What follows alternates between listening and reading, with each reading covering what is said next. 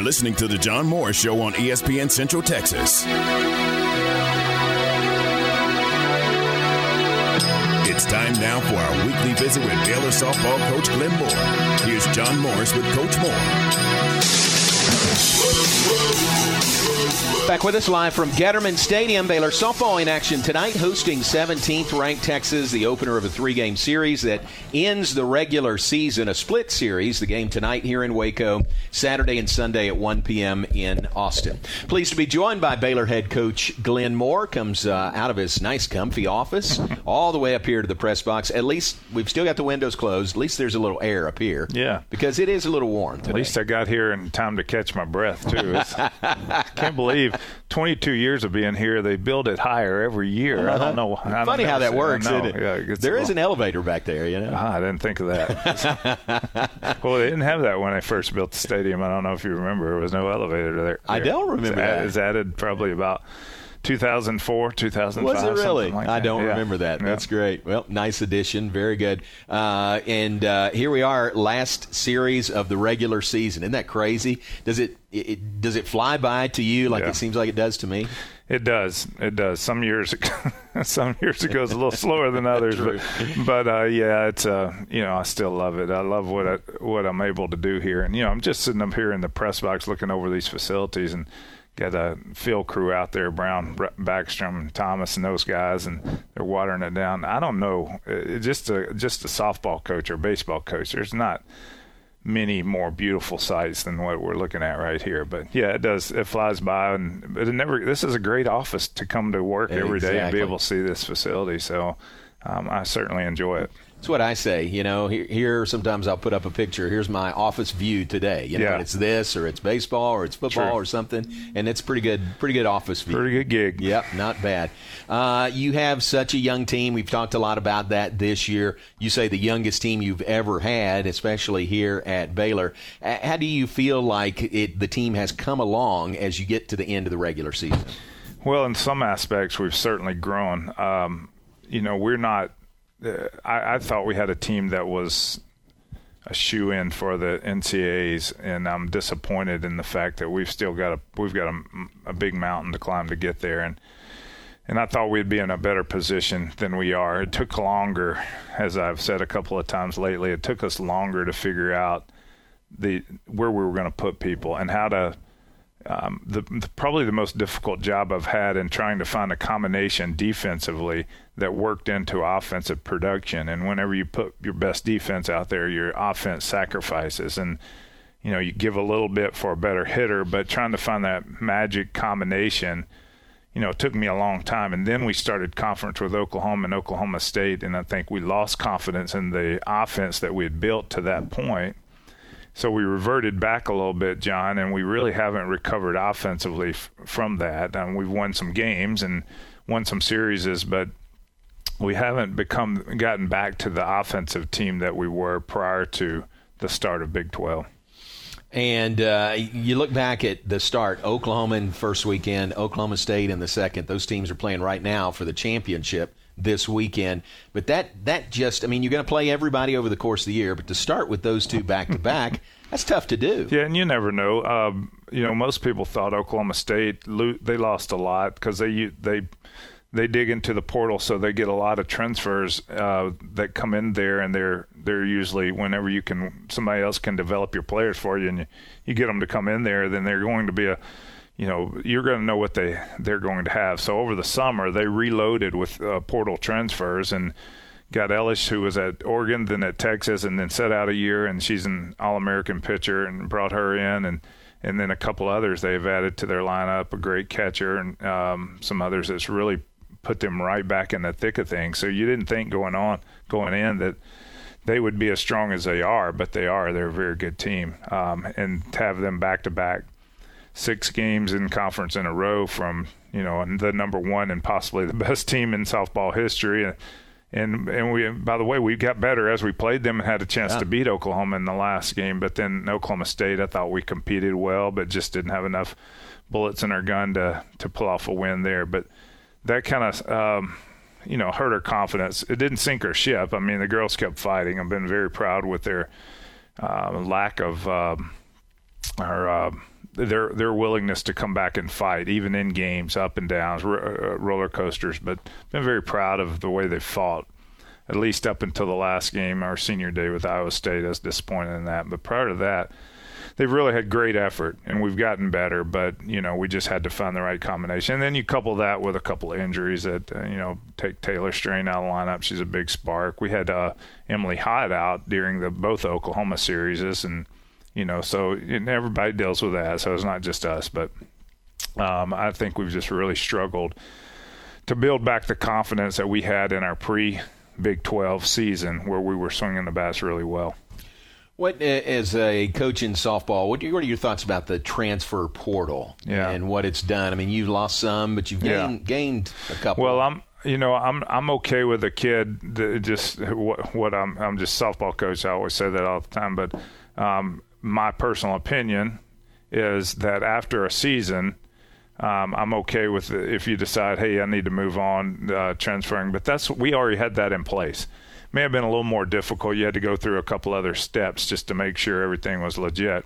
But just to up and leave, I'm not really that crazy about that. And I certainly am not uh, in favor of the mid-year transfers. You know, like like we've experienced. You know, have somebody to just uh, to walk away from your program in the middle of the year. That's that's tough, and I think that needs to be corrected personally.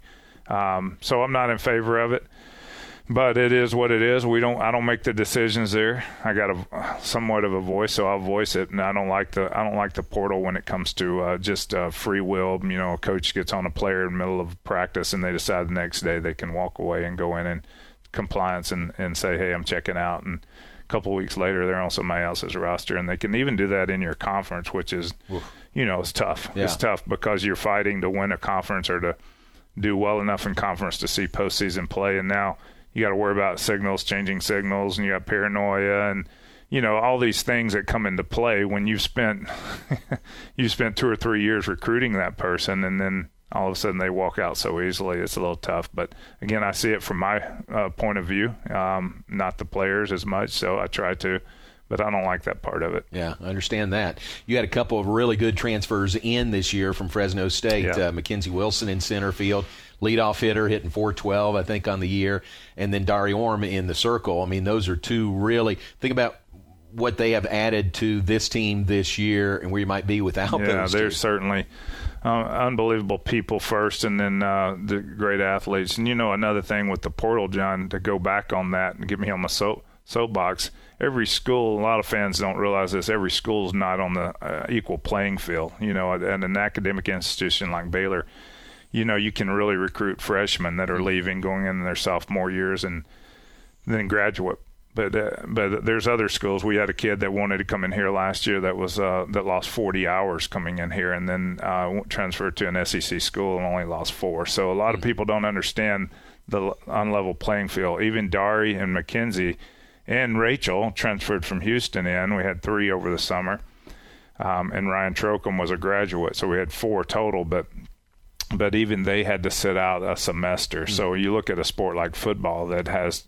to get transfers, they can't be immediately eligible if they, you know, don't if they're uh, too old and have, you know, they call it the six semester kids. Sure. They can't now they can't transfer in and be immediately eligible here. Glenn Moore, our guest, Baylor softball coach. Uh, another factor this weekend is you're in the middle of finals. Baylor's, well, not not really. Yesterday was the last day of classes. Finals began, I guess, tomorrow, right? Yeah. Uh, but you've got to navigate well, those waters. Yeah, and some are taking them already. So okay. it, it, the the traditional calendar says tomorrow they begin, but they some start early take them early because we're navigating those waters and yep. trying to get them changed for next week and then you know, my daughter JC is uh, taking two of her finals, and she's not an athlete. So I think they manipulate it, move it around a little bit. So we're we're basically in the middle of finals. Is JC going to be upset? You said she wasn't an athlete. Well, you want to retract that at all? yeah, I'll, I'll retract that because she was a pretty good volleyball player. Yes, she was. I've let her know a few times that she wasn't the All-American pitcher that I had ordered whenever I.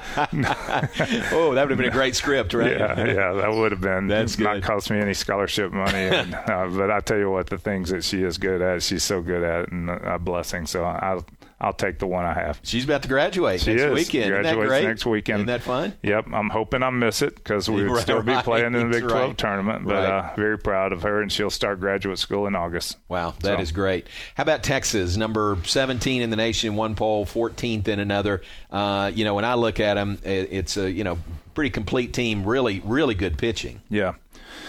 You're right. You nailed it. That's uh, what you uh, see is what you get. They're a complete team. They have, um, you know, uh, quality athletes on the field, and they have, uh, you know, some some of uh, Coach White's leftovers from the transfers that came in from Oregon with him, and um, and then they've the portal's been good to them as well. And one of their pitchers, their their starting pitcher came from Fresno as well, just like Dari McKenzie. So um, we'll see how We think tonight, but uh, you know they're. Um, they're really strong in the circle, and they've got a, a, a good offense that balances it out pretty good as well. So, you know, I've told our girls, said this uh, transparently to them, player for player, you know, they they're better than us. So, um, you know, we we talk about being the best nine, the best group, the best team. If we can play as a team, that gives us the best chance of winning. So, they might be better than us uh, with the nine best out there, but we're we're capable of being a pretty good team when we work together and play together. Good. Final thought: uh, Where and you mentioned this early. You know, where do you think you are? What what has to happen to get to the NCAA tournament this year? Yeah, you know, I think a, a good weekend this weekend. I think uh, two of two of three uh, would hopefully move our RPI up into a competitive range. Um, and you've always got the Big 12 tournament, as big as that is. Anytime Oklahoma's in your uh, conference, it's it's a um, you know tough hill, and, and we'll finish fourth or fifth um, after this weekend, as we said earlier, and then we'll play um, the winner of the conference who will get a bye, so they'll have rested while we played the game. So it's a tough hill, but you win two games and you're in the championship game. So it's that simple at the Big 12. uh, That simple. That's- it's just that simple. it's just that simple. it's that simple. That you three games and you can win a title, title, and that's where your AQ, your automatic qualifier, comes from. Yeah, and that's the thing. That's the carrot out there. Yeah. You win the Big 12 tournament, you're in the NCAA. And that's another benefit in having the tournament. Yeah. You know, fought to to bring it back, and uh, we have it now. So you have an opportunity to be a Cinderella team, and uh, there's a lot of parity in this sport. And on any given day, like they say, you know, we were um, in the middle of hostile territory when we were that close to giving Oklahoma their first first loss, and, and we couldn't pull it off, but we were really really close. So any given day, we were close enough to know that it can happen. You know, so. This will be fun. Uh, I think it's sold out tonight. That'll be Yep. fun. Should be a great atmosphere here at Getterman Stadium. It will be. This place should be rocking, and hopefully we'll give them something something to cheer about. Uh, you know, there'll be a lot of burn orange in the stands as well, so uh, we we're used to that, and uh, we just hope the green and gold will get loud and.